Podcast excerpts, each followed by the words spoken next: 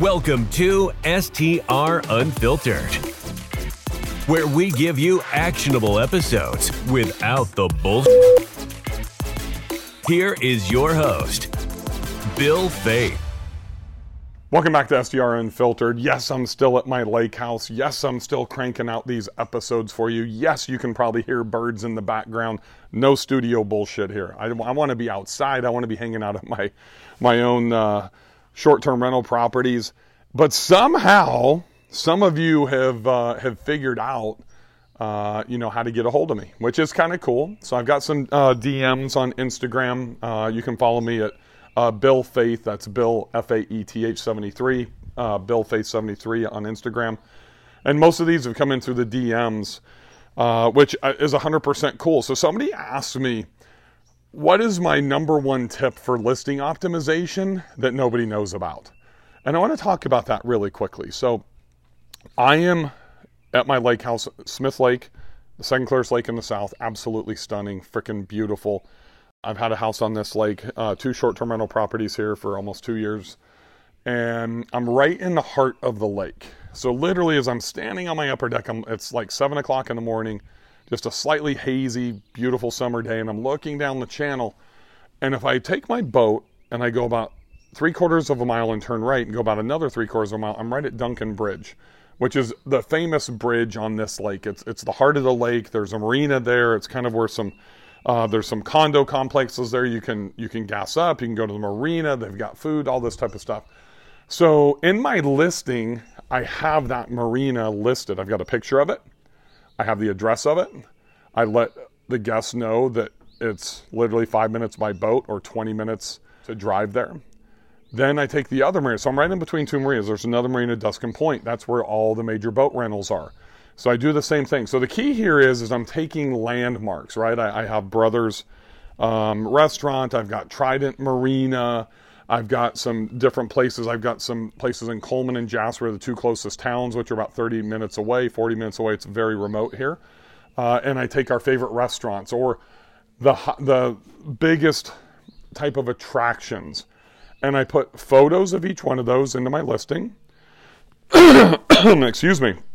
I put photos of each one of those into my listing. And down below it, I'll give it a description, but I also, down in the description of the listing, I will bullet point them.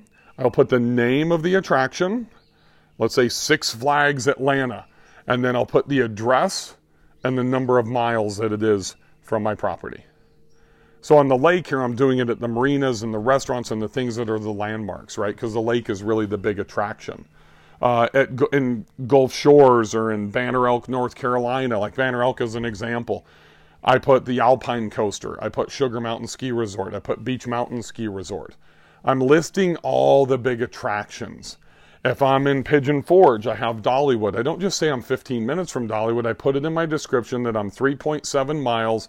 I put in Dollywood, one, one, two, three, you know, Dollywood Lane, you know, Gatlinburg, Tennessee, whatever the address is because I'm a believer that Airbnb is going to pick up on that on the algorithm, right? And then the second thing that I see that nobody's doing outside of really leveraging these landmarks in the images, you know, putting descriptions about them, letting people know the proximity to them, and then also putting them in the description of our listings on both Airbnb and VRBO, TripAdvisor, Booking.com, whatever you're using, is I don't see people using Google My Business.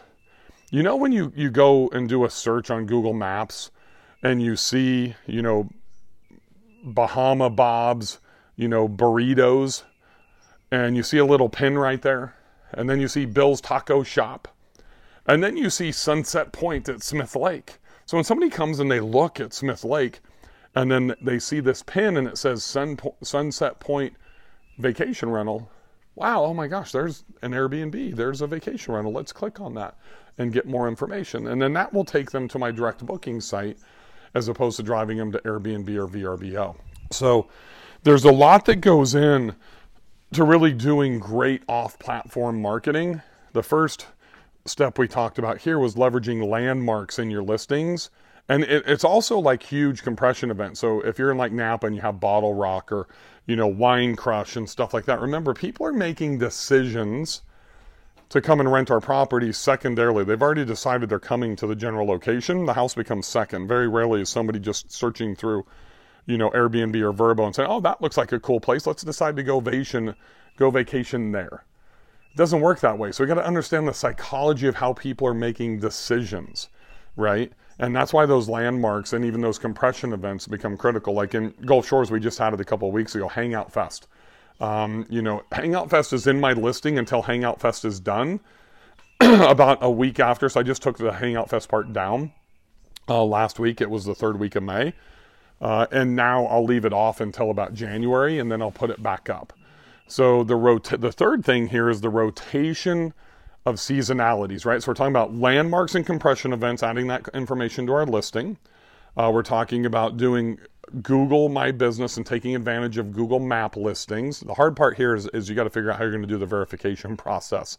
And I, I, that's too deep of a rabbit hole to go down here, but that's the, the challenging component. So you need to make sure you have a mailbox and you can get mail at your property. There is some other ways to get around it, but it's pretty challenging. Um, so if you do those two things, you're going to be in really, really good shape. Really good shape. But if you do the third component, then you're really going to be able to, you know, kind of take things to the next level. And that's rotating based on seasonalities. So, as an example, one of the things I'm at a disadvantage with it is my two most recent purchases have been in North Carolina. I don't have fall foliage photos. You know, that even the, the owners previously in the property management company, they didn't have fall foliage photos. They didn't even have snow photos. So one of the things it's so important to me that what I've done is I've contracted with my photographer and my videographer to where he's going out and I've given him a $500 uh, for a deposit. When fall foliage hits that last week of September, second, third week, fourth week, first week, second week, whatever the prime week's going to be, I've already, I'm already booked and I'm number one on his roster to go to my house and shoot the fall foliage. When we get the first snow, December, January, number one on the priority, same thing, because I need that for my marketing mix. Because I don't have the opportunity now as I get booked up through summer season to flip out my summer photos into fall foliage photos. And then to flip out my fall foliage photos and flip those into winter photos. And that's something that becomes really important. You also need to update and change your copy. We just don't have enough space in our OTAs uh, to be able to go through all the different seasons, all the different, especially when you're limited to 50 images, right? So how are you going to get everything for a, if you, especially if you have a large luxury homes like I have, and you need to show all your amenities. You know, you want to show your your sea-doos, your paddle boards, your kayaks, your fire pit, your hot tub, your your pool, your game room, your pool table, all that stuff, and you got five or six bedrooms, and you got an awesome kitchen, and you got an indoor fireplace, and you got outdoor dining. Now you got to do like five or six landmarks. You want to do two or three compression events, and you want to show like summer, fall, spring, and winter. That becomes very, very challenging. But one of the things that I think is super important that a lot of people sleep on is they are not rotating their images from season to season. Specifically, if you have a, so like right now, as an example, in Western North Carolina, it's mountain biking, it's hiking, it's all the outdoors stuff, it's, uh, you know, trout fishing. Then I've got to switch that to literally snowboarding, you know, all the, the winter type of stuff, the skiing stuff as we get into the booking season for winter. So you need to keep those three things in mind if you really want to take advantage of off platform marketing. We'll talk more about that in some upcoming episodes. We'll get into Facebook buy sell trade groups. We'll talk about Facebook ads, you know, even potentially leveraging TikTok, email marketing, why I use a platform called StayFi in all of my properties. All of those things we'll go through incrementally. But if you have any questions or you have something that you want to ask me or you want me to cover here on STR Unfiltered, just DM me on Instagram, BillFaeth73. I'll see you guys on the next episode. Thank you for listening to STR Unfiltered, where we give you actionable episodes without the bullshit. This podcast is a hospitality.fm production.